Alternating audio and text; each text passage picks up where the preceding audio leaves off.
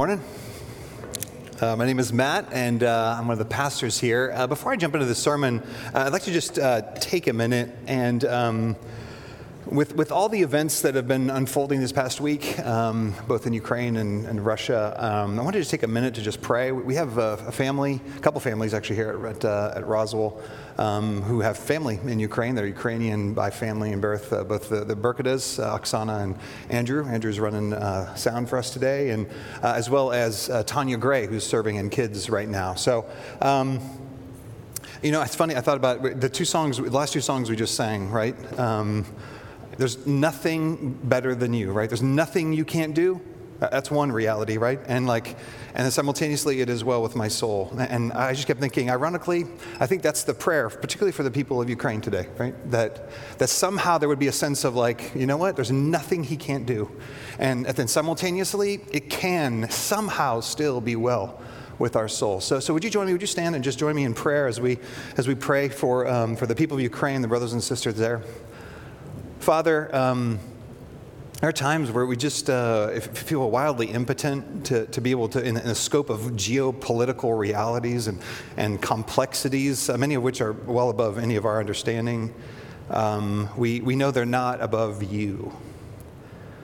And so, um, imagining what it would be like to, to have foreign tanks rolling on Washington, D.C. right now, or uh, it's almost unimaginable, and so it can feel way far away, but it's very real for, for, for the people of Ukraine today. And, and so today we just want to come before you, and we want to raise our voices and raise our hearts to you and, and ask for your mercy. And, and Lord, we ask for peace. You, you are going to one day beat all, um, all spears into plowshares, but that's not today. And we are still in the wars and rumors of wars timing, and, and we long for the true hope of your salvation to be manifested, their glory to be across the world and across the earth. And, and one day it will be, but it is not today. And so today we, we mourn and we grieve and we ask for your, for your favor. We ask for your power, uh, not because it's not available and present, but we ask as your people that you would bring about justice and that there would be flourishing, that there would be peace.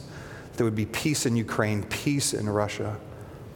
Lord, you're the one who appoints and you're the one who deposes, you say. And so that means that everything that's going on right now, as confusing and as troubling, um, as maybe sometimes even feels wrong and evil, we want to ask, Lord, that, that we would find ourselves in the, in the place of trusting your sovereignty.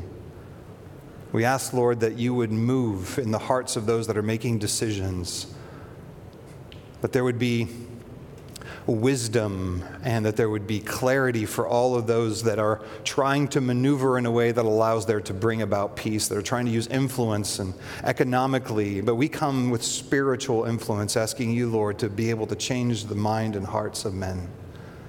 For your glory and your purposes, we ask.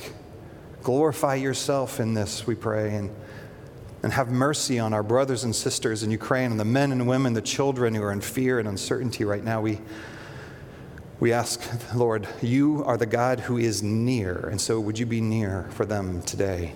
On this Sunday, for all those that, that claim your name and that know Christ, would you give them the courage to be the hope of Jesus in a dark time?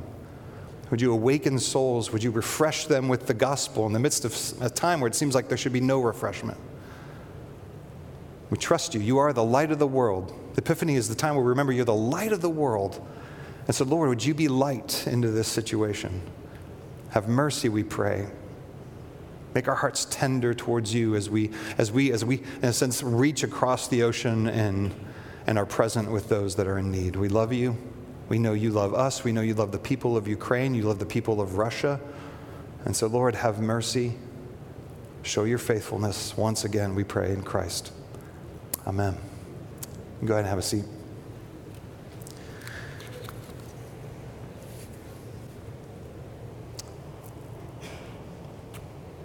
Let me read from John. Hear the word of the Lord. Jesus in the upper room says, This is my commandment, that you love one another as I have loved you. Greater love has no one than this, that someone lay down his life for his friends. You are my friends. If you do what I command you, No longer do I call you servants, for the servant does not know what his master is doing, but, but I have called you friends. For all that I have heard from my Father, I have made known to you. You did not choose me, but I chose you and appointed you that you should go and bear fruit, and that your fruit should abide, so that whatever you ask the Father in my name, he may give it to you. These things I command you, so that you will love one another. This is the word of the Lord. Thanks be to God. Well, we're in a, a series um, the past several weeks about community. This year, we're focusing on being the kind of people who live out their calling, and, and we do so in particular in the context of community, a committed community of people. And so, we started a few weeks ago looking at the Trinity and how at the center of the universe there's this relationship, and how we're born out of that reality, invited into that reality by God Himself, by the Father, the Son, and the Holy Spirit blessing and delighting one another. And we get to be drawn into that and then in Him be able to offer that to everyone we're with. And a couple weeks ago, we looked at being a community of light, being the kind of people who are going to be truth tellers to one another, both about ourselves in confession and to others in confronting. That we would be a community of light. And then last week, we talked about what it looks like to be a community of care the kind of people who bear one another's burdens, who give courage to one another, who, who build up, who show hospitality, who pray with one another, who, are knit together in intercessory prayer as we lift one another's burdens. Well, at the confluence of a community of care and a community of light. If you, those of you familiar with Venn diagrams, I know some of you hate Venn diagrams, I totally understand, but imagine a Venn diagram where you kind of have this, this community of light and this community of care, and we're going to add a couple more circles to that today. Like at the center of that, there's what I would say is, is, is true friendship. The center of a community of uh, a committed community is true biblical friendship. And I would argue that that's where marriage sits also, right there at the center, but that's a different sermon. So today, what we're going to do is we're going to look, it's going to be a little bit of a tricky sermon, so you have to follow me later, but we're going, to, we're going to look at what is true about a committed community, which is what we've been talking about, that is also true about friendship. And then we're going to tip this a little bit, like turn it a little bit, and, and look at what is true of friendship that is not necessarily true of committed community. And lastly, we're going to look at what it means to be a good friend.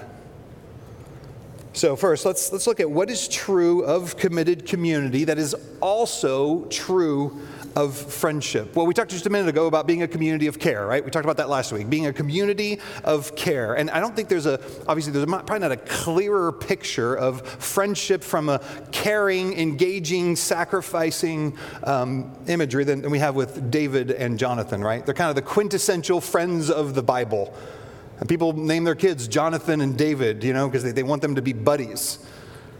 Well, or some John and James. That works too, just so we're clear. I'm not taking that away from the twins. Um, but you have this moment, David, as you know, is, is, is, running from Saul at one point, and Jonathan, who is the heir to the throne, is so close to David, and, and Saul has been against David. And, and we find this moment here where, uh, in 1 Samuel chapter um, 23, where you see what it means to be a friend who gives courage, right? We talked about that last week, being a friend who, who is encouraging, gives courage starting in verse 15, it says, David saw that Saul had come out to seek his life. David was in the wilderness of Ziph and at Horesh, and, and Jonathan, Saul's son, which is amazing that they clarify that, even though we already know this from all the previous moments. Just to be clear, he rose and went to David at Horesh. And what did he do? He strengthened his hand in God. And he said to him, David, do not fear, for the hand of Saul my father shall not find you. You shall be king over Israel, and shall be next, and I shall be next to you. Saul my father also knows this. I don't know if there, in, in a context of friendship, which we'd say applies also in community, there's a clear moment of someone building someone up when they're in the bottom, of giving courage when, well, all courage should have faltered I mean, when you have a spear thrown at you by the king and 3,000 men of his are running around trying to kill you, like you're at the bottom. He says he helped him find strength in God. We see in them what we, of course, no one else sees. That's what it means, right? Jonathan sees something in David. He says, Listen, I want you to know that I know you're going to be king. You may be forgetting it in this moment, but I'm reminding you, I'm building you up in what is true. You may not see this in you, but I see it in you community of care gives courage. There's a, a famous moment, many of you who are baseball fans probably know this, but, uh, but Jackie Robinson, who was the first black man to, to play Major League Baseball and kind of break through that, that baseball color barrier, he faced pretty much jeering at every single baseball venue he went to across the nation. While he was playing one day in his home stadium of Brooklyn, um, he made the catastrophic mistake of having an error. And the fans just began to ridicule him. So he stood there on second base, humiliated, head down, while the fans jeered on and on. And then suddenly, to everyone's surprise, Pee Wee Reese, the shortstop, came over and put his arm around Jackie Robinson. And the fans went quiet. Robinson would later say that that arm over his shoulder saved his career. A friend stands beside you at the risk of their time, at the risk of their energy, of their reputation, of the, the convenience of their life, and bears the burden with. Points to who we are, points to the Father. That's true of friendship, and that's true of committed community. We're community who cares, community of care. And we also, as a community of care, we're also a community of light, right? And friends are people of light and of truth. Proverbs, one of the well known verses on friendship says, Proverbs 27 6 says, Faithful are the wounds of a friend, profuse are the kisses of an enemy. When a friend speaks hard truth, it feels like a wound, but they are faithful Friends speaks the truth. Oh, accepts you the way you are, but loves you too much to leave you where you are. Loves by telling the truth. And this is what friends do, right? We tell the truth about ourselves and we, we invite others when they find themselves ensnared to rescue them, to draw them out. So, community of light, community of care. Friends are people of light people of care. But we're also one of, the, one of the fundamental elements of what it means to be a friend, to have a true friendship, to have functional community in its essence is, is consistency and intentionality. Consistency and intentionality, which sound way less interesting or way less grandiose than care, which is encouragement and all this, and, you know, light, I can go to the Bible all over the place for this and go all, the place, all over the place for this, and you're not going to do a sermon on intentionality and consistency, although Ivy, your face is telling me I should, but we're not gonna. Um, but it seems like, wait, wait, wait. One of the primary functions of friendship, one of the primary realities and, and bedrocks of community is consistency, intentionality. Well, a very recent released book um, by uh, Jennie Allen, um, who's an author and a DTS grad. That's for you, Jay. Um, she wrote a book called Find Your People Building Deep Community in a Lonely World. And she breaks down kind of these five practical principles of what kind of the ingredients, if you will, of what's going to make a friendship, a true friendship, flourish, grow, succeed, and be life giving. And she's found that all her research basically lands on these five. One is proximity, that you're nearby one another. And that's very true, especially in, our growing up years, right? We have limited access, but proximity, geographic proximity between individuals. Two, vulnerability. Well, that's, we've already talked about that in the last two weeks, both times. The ability to be open and, and honest with one another where we really are. Accountability, living in the light. willingness to lovingly call one another out on, towards what is true. But her last two are fascinating. One of them is consistency. Key ingredients to be able to have a flourishing, life giving friendship is consistency. The commitment to stay when life becomes difficult. And that's just not when their life gets difficult. Or we can think about that. Like, oh man, community is hard because, you know, like their life's gotten really heavy and difficult. But even when your life gets difficult, I just I don't have any more bandwidth for anyone else anymore. Just a lot going on in my world. Consistency is a commitment to stay when life continues to be difficult or becomes difficult. We talked about what are the marks of whether or not you know you're in community. It's, is, is do you have rhythmed relationships? You guys remember me talking about that? Do you have a relationship? Do you have relationships that have a consistent rhythm to them? Where it is not thrown off by a degree of busyness this week or, or, or the fear of a better offer coming on that particular Thursday night intentionality, which, which, for us in, in 22nd, 22nd century. Turns out 2022 doesn't put us in the 22nd century. Do not be dismayed, we're still in the 21st century. okay. In the 21st century, one of the things that that means, you ready to go all the way to the bottom, things you're not going to find in the Bible? It's calendaring your life. A bunch of us are like, you know, I just don't feel like I'm connecting with people or feeling connected to. It's like, is it on your calendar? Rhythmed relationship, the implication of rhythmed relationship is that we prioritize the things that matter by putting them on something that's not going to be moved. I hear this, I'm gonna, ready? We're gonna go. I hear this, I'm never supposed to clap. Um, I hear this um, sometimes in community groups that are, they're, they're asking like, hey, so are we meeting this week? And like, I just wanna say like, why is that a question? Like, like, uh, yeah, we're meeting. We meet on this day. That's what we do, right? I mean, the, the, the goal is to be like, I, I, know that I can count on these people being with me or connected with me because they've committed to being alongside me in the journey that I'm in. I've committed to being alongside them in this journey. So the question of like, are, are we meeting or not is not really a question. If, if you're asking that question, you don't have a rhythm. And some of you know this, right? You moved away from somewhere and you, you, no longer were able to like meet every week with someone or meet every, every month with someone and, it's, and it fizzled out because your rhythm dropped. Intentionality and consistency is, is the bedrock. It's, by the way, do you know why Leviticus exists? It's because God's like, you know what you're going to need? A ton of rhythmed relationships, a ton with me in particular, with God. Saying like you're going to need rhythmed relationships with me. So on this day you do this. On these days you do this because if they're not there, we wander around like lost sheep, and that's true relationally. And, and you know we know this, right? And you're like never before do we find ourselves going like, there's just so many things to put on the calendar, so many. All right. I've gone off script. Maybe it's Holy Spirit script, we'll see, you know. I meet with a group of guys on Thursday nights, almost eight years now. And the question isn't, are we meeting this week?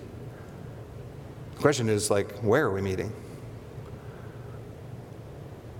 Do you have people that are consistent in your life, that are intentional in your life? Are you intentional and consistent in people's lives? All right.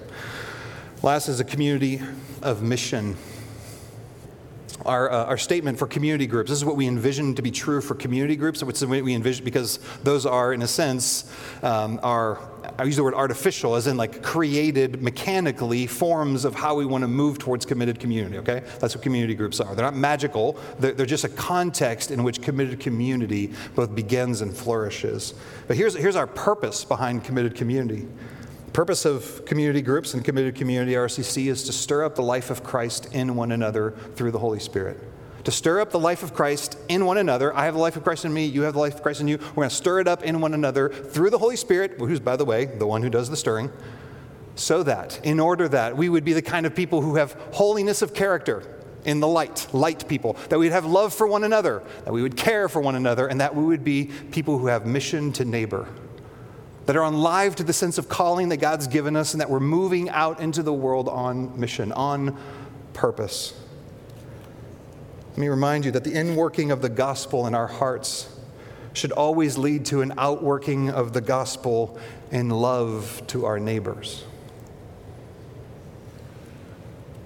Whether that's personal evangelism, service to certain areas of need or care, pursuit of justice, the gospel at work in us shows up as the gospel at work around us, through us. And community is meant to be a context, committed community, committed friendship is meant to be a context in which we call, invite, challenge, remind each other that we're on a mission, that the kingdom of God is here, and that we're a part of that. So, friendship and community community is a community on mission. So, we're a community of light, a community of care a consistent community and a community on mission. That's, that's what it looks like. And that's, that's what I would say are the, the characteristics of, that are true of, of friendship that are also true of, of community, or that are true of, of a committed community that are also true of your friends. So, what is true of, of friendship? And by the way, I just want to say, like, there, there are, we, have, we need lots of different kinds of relationships, right? And I think we have, like, when we run out of buckets, it's like we have two buckets. You have, like, friends and, like, I don't know, acquaintance. That's, like, all we got. Like, that, that's not how it works. There are far more categories or contexts of relationship. A mentor is not necessarily a friend, but going to be pivotal in your life and development. A, a, a co church member, right? Us being connected in community because we're all together here. Y'all may not know you, and, that, and that's okay, but we're, we're here together taking the elements, hearing the word of God. We're, we're trying to be all together in a general direction on mission. That's, that's good. You don't have to be all committed community to one another. You couldn't handle it. Too many people. It's not going to work. We have family, of course. You have what I'll call like your affinity groups, right? Like your chess club, your, your tennis group, your you know, Comic Con tribe, whatever, you know? Like, I don't know why that's funny or I mean, that's fine, it's awesome. Um, I don't dress as a superhero anymore, but, you know, like still. Um, so there are, right, and, and friendship has a unique place, a particular place. But it is, it is unique in the sense that it's in the middle of, and I would say, this is maybe the way of understanding, I would say every true friendship, every true biblical friendship is part of your committed community. But not everybody in your committed community is a friend. Okay, so I'm trying to delineate those just a little bit. So let's walk through this a little bit. What, what, what makes up, in addition to, not to the exception of, but in the addition to all the things we just talked about, care, light, mission, uh, continuity and consistency? What are the things that are particular, or there seems to be maybe in addition to, or maybe expanded in the context of friendship as we see them played out even in Scripture and beyond? One, uh, and I think this is probably the most important one, is to understand that friendship also has, in addition to being spiritual friendship in a sense, which we would say in committed community, is also what I'll say is. Uh, well, is affinity. It's, I, I call it just delight. Here's what I mean. Well, let me just let C.S. Lewis explain it to us because he's better.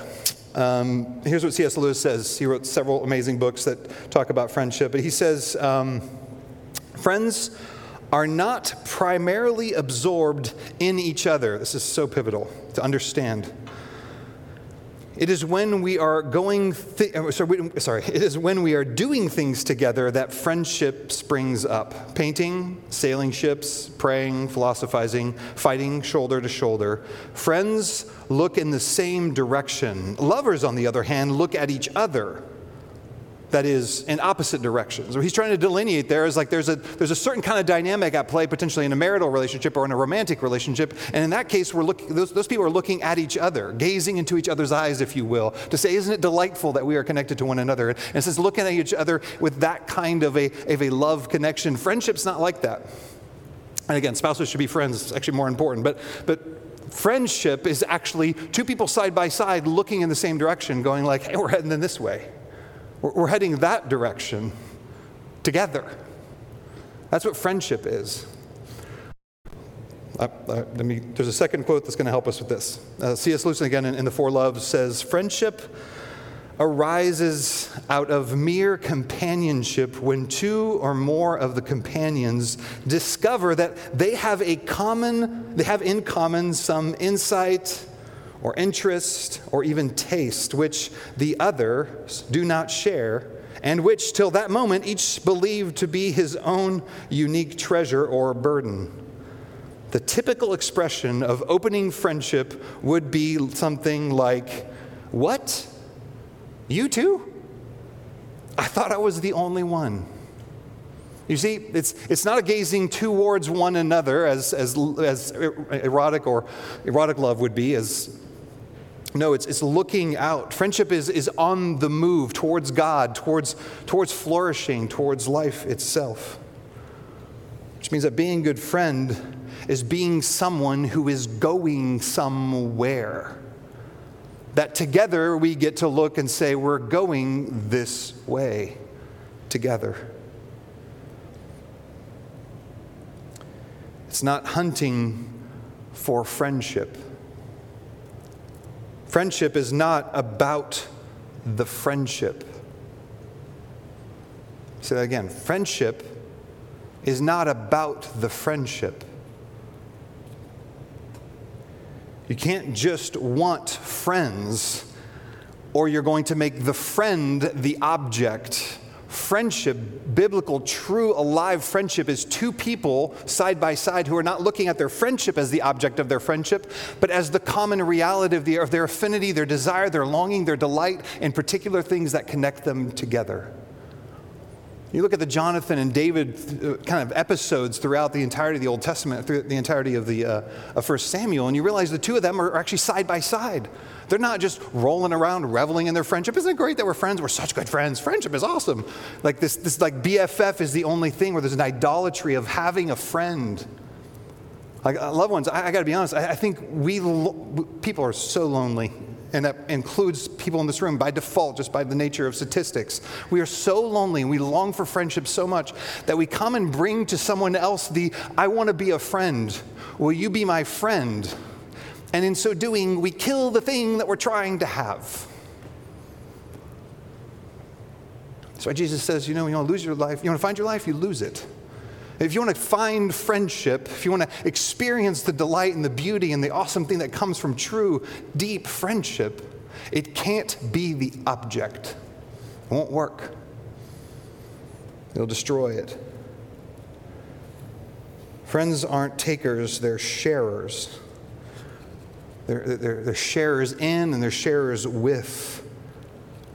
And because friendship is a, is, a, is a choosing, a deliberate choosing of relationship, it's not like family, you don't get to choose. It's not like romantic interests, which you choose in a very particular kind of way. It's not civic responsibilities or, or allegiances. It's a non obligatory relationship, which is why it's so powerful. And of course, why it's therefore so vulnerable. And some of us, some of us don't have friends or struggle with friendships. The, the real kind that we're talking about here. And, and I, I want to say this with, with, with grace and gentleness and, and, and tenderness.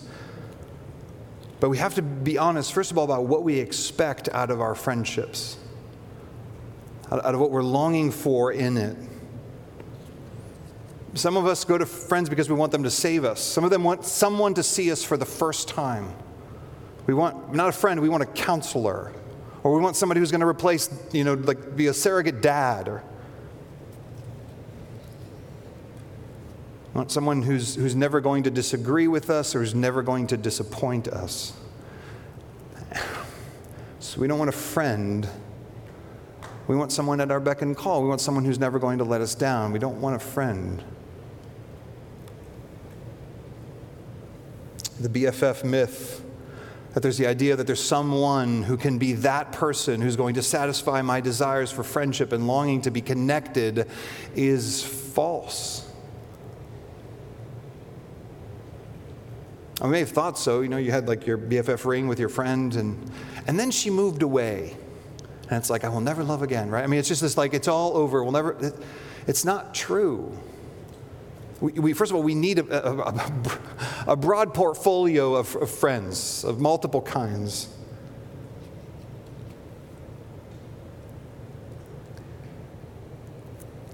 And, and, in my experience, we had this, I had a community group years ago, and we had some folks come in. They'd recently joined the church, and they joined our community group, and, and I, this was should have been like it was. It was flags going off right and left, but like the, the guy said, "Hey, listen, one of the reasons why we really want to be in this community group is like, especially like my wife, she just doesn't have any friends, and we really need her to have friends. I really need her to have friends." So many flags, um, but you know, I really need her to have friends. So. Um, and they entered our community group, and it was terrible. Like there was it, the demand, the, the, the, it was suffocating. If, if you don't come through for me, it, it was terrible.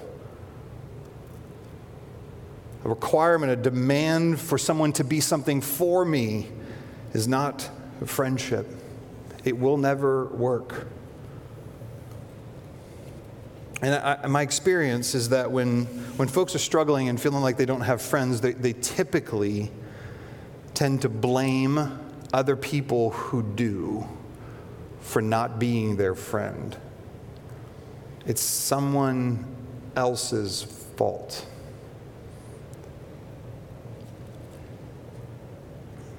Instead of being curious about why don't I? I had, and man, this is like one of the most courageous people I know. I had someone probably about four months ago. He's like, hey, can we have coffee? He's like, sure. So we sat down and had coffee. And someone from Roswell. And uh, basically, he had a question for me. He said, What is it about the way that people experience me that makes it so difficult for me to have friends?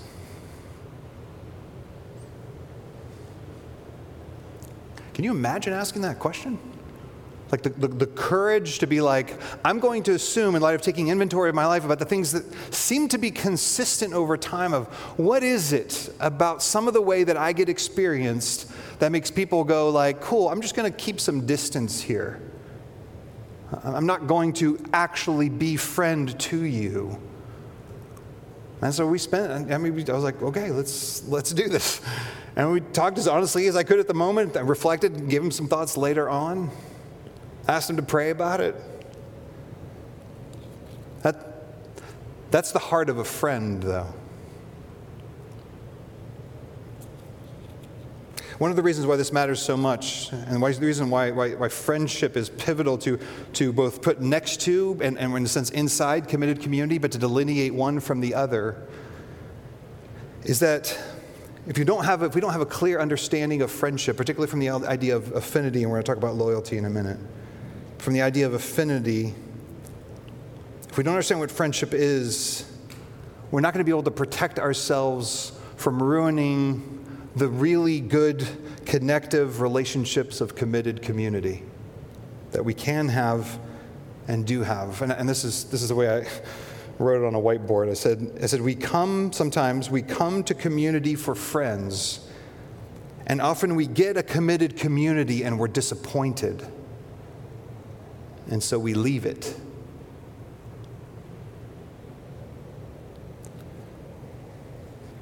a committed community is not the same as friendship.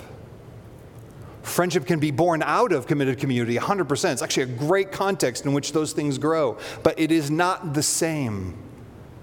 They're both important.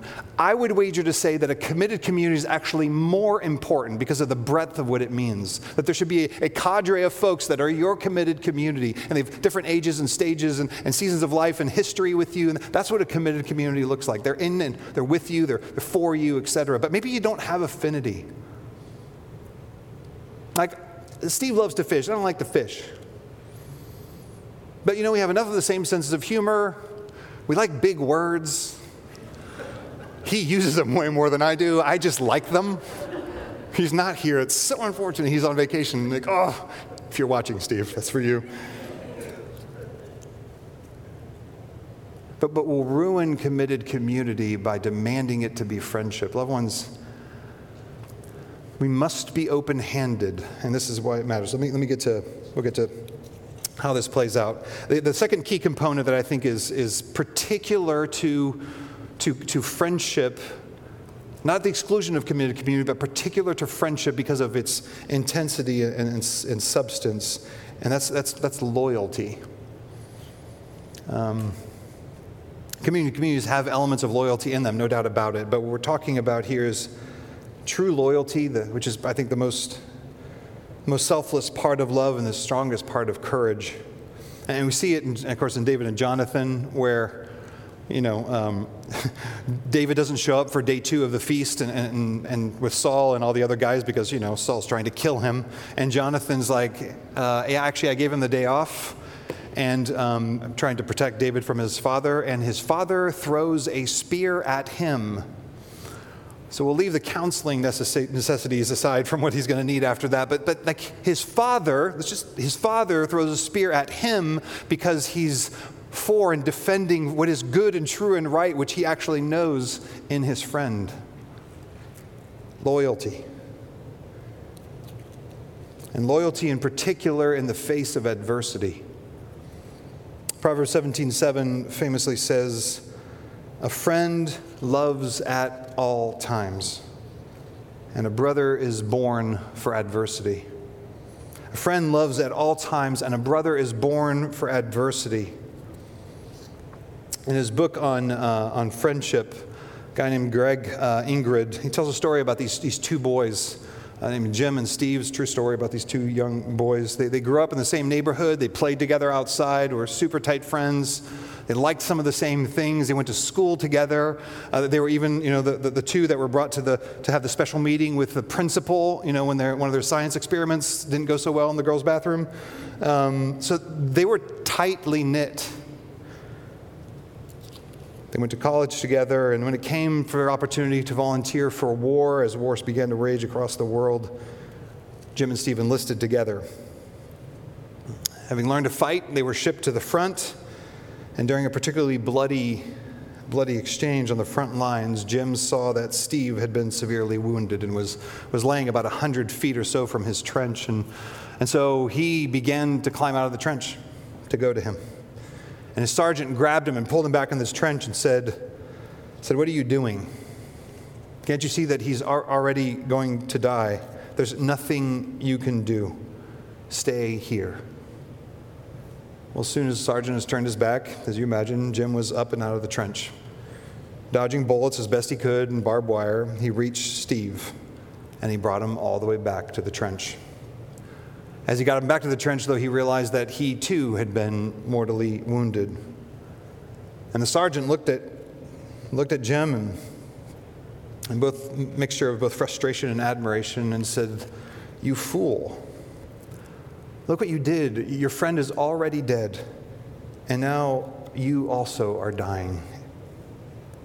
You wasted your life.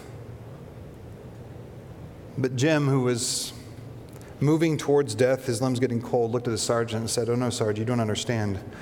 You see, when I, when I reached Steve, the last thing he said to me was, I knew you'd come, Jim. I knew you'd come. Proverbs 17 says, A brother is born for adversity. It's standing in and standing by when things get really rough. As one person said, a friend walks in when the rest of the world walks out. And of course, that's, that's a heroic picture of friendship, right? That you lay down your life for a friend.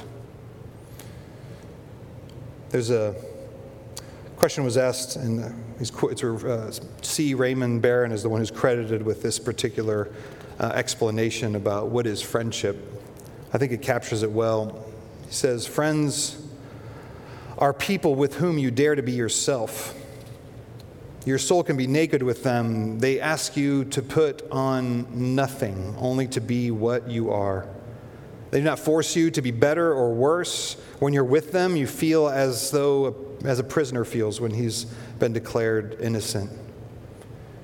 You do not have to be on your guard. You can say what you think as long as it's genuinely you. Friends understand those contradictions in your nature that lead others to misjudge you. With them, you breathe freely. You can own up to your little vanities and envies and, and hates and vicious sparks, your meannesses and absurdities, and in opening them with, with the, up to the friends, they are lost dissolved on the white ocean of their loyalty. They understand. You do not have to be careful. You can even abuse them, neglect them, and tolerate them. Best of all, you can keep still with them. It makes no matter. They like you. They are like fire that purges to the bone. They know. You can weep with them, sing with them, laugh with them, pray with them, through it all and underneath. they see, know, and love you. A friend, what is a friend? Just one, I repeat, with whom you dare to be yourself. This week, um, David Wilhite said it this way. I said, I was like, what, what is a friend? And David Wilhite said, A friend is someone with whom my soul can be at rest. So, how do we become good friends? I don't know about you, but I read that, I, I hear that, and I, oh, like I, I long, right? I, I want this to be more true, increasingly true. Well, how do we become good friends? Well, first of all, we have to be honest with where we really are. We have to trust God for friendships. If you don't have or haven't had, or it's been a long time since you've had meaningful lasting friendships, the invitation is to ask God for them. And C.S. Lewis explains why. He says, In friendship, we think we have chosen our peers. This is a view of sovereignty that uh, is just such a cool twist on it. He says, In friendship, we think we have chosen our peers. In reality, a few years' distance in the dates of our birth, a few more miles between certain houses, the choice of one university instead of another, the accident of a, of a topic being raised or not raised at the first meeting, any of these chances might have kept us apart. But for a Christian, there are, strictly speaking, no chances. Listen, a secret master of ceremonies has been at work. Christ, who said to his disciples, Ye have not chosen me, but I have chosen you, can truly say to every group of Christian friends, Ye have not chosen one another, but I have chosen you for one another. The friendship is not a, listen, listen. A friendship is not a reward for our discriminating and good taste in finding one another out. It is the instrument by which God reveals to each of us the beauties of others. God gives friendships. Ask Him. Secondly, make room for friendships. How do we become good friends? How do we become good at friendship? How do we become the kind of people who are connected in friendship? If it's not there, or if there's very little of it, or it's been a long time, or there's distance, start giving yourself to a context of, of committed community.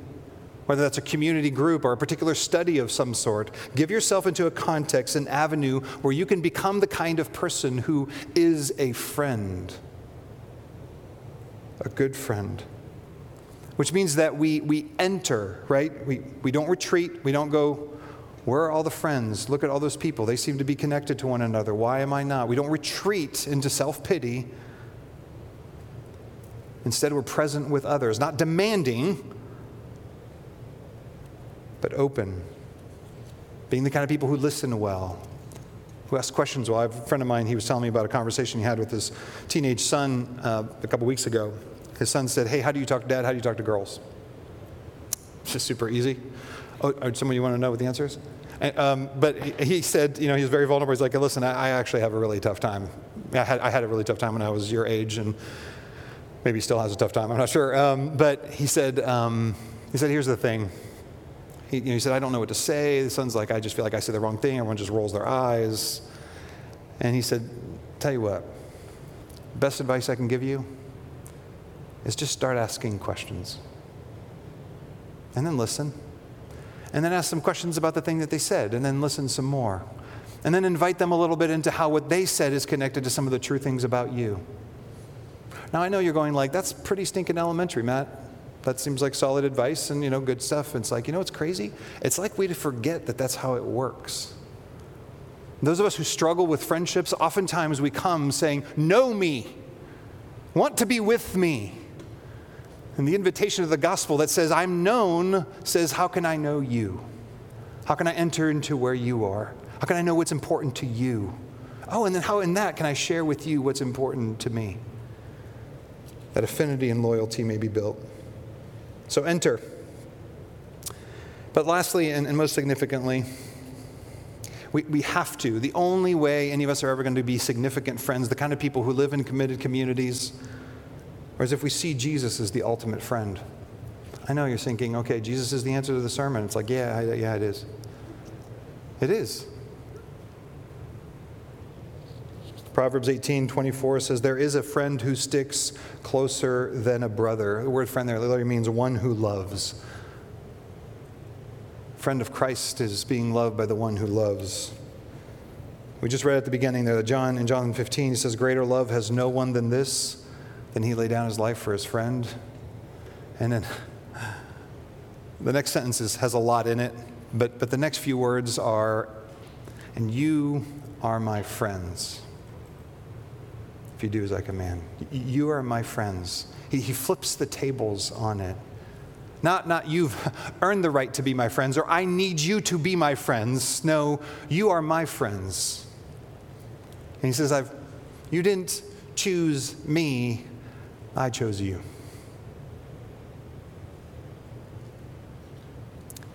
Who's going to meet the deepest loneliness, longings for connection, belonging, friendship? who's going to enter in to rescue us from isolation and fear and shame. The old hymn tells us, What a friend we have in Jesus. All our sins and fears, all our sins and griefs, all our, well, there's an old hymn that has some line in there. Come on, I say old. I don't mean that if you should, who else, what is it? All our sins and griefs, griefs to bear. Yeah, okay, I was close. I didn't write it down because I knew it, right? Um, in, in, light of that, I thought about um, what what uh, Raymond Beran wrote about what the, how much that longing for friendship like emerges off those pages. And I realized, you know what's funny about that? As I read that the first time, I was like, it sounds like Jesus. And so I did a little bit of a rewrite here. So if you'll indulge me, I just want you to close your eyes. Just listen to this. I retitled it, Who is Jesus? Jesus is the one with whom you can dare to be yourself. Your soul can be naked with him. He asks you to put on nothing, only to be what you are in him. He does not want you to try to make yourself better without him. When you're with him, you feel as a prisoner feels when he's been declared innocent. You don't have to be on your guard. You can say what you think as long as it's genuinely you. Jesus understands those contradictions in your nature that lead others to misjudge you. But with Him, you breathe freely.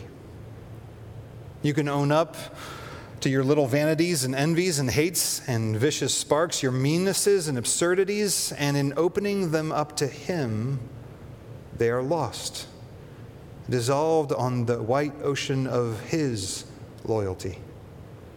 He understands. You do not have to be careful. Believe it or not, you can abuse him, neglect him, even tolerate him. Best of all, you can be still with him. It, it makes no matter. He likes you. He is like fire that purges to the bone. He knows. You can weep with him, sing to him, laugh with him, pray to Him. Through it all and underneath, He sees, He knows, and He loves you. Jesus, who is Jesus? Just the one, I repeat, with whom you can dare to be yourself. Loved ones, to the degree that we know that Jesus calls us friend, to that degree will we be able to be the kind of people who can be friend, can be committed community with loyalty and affinity to one another. Henry Nouwen famously wrote When you are aware that you are the beloved, when you know that you are a friend of Jesus, and then when you have friends around you with whom you live in community, you can do anything. Isn't that amazing? You're not afraid anymore. You're not afraid to knock on the door while somebody's dying. You're not afraid to open a discussion with a person who, underneath all the glitter, is much in need of ministry. You're free.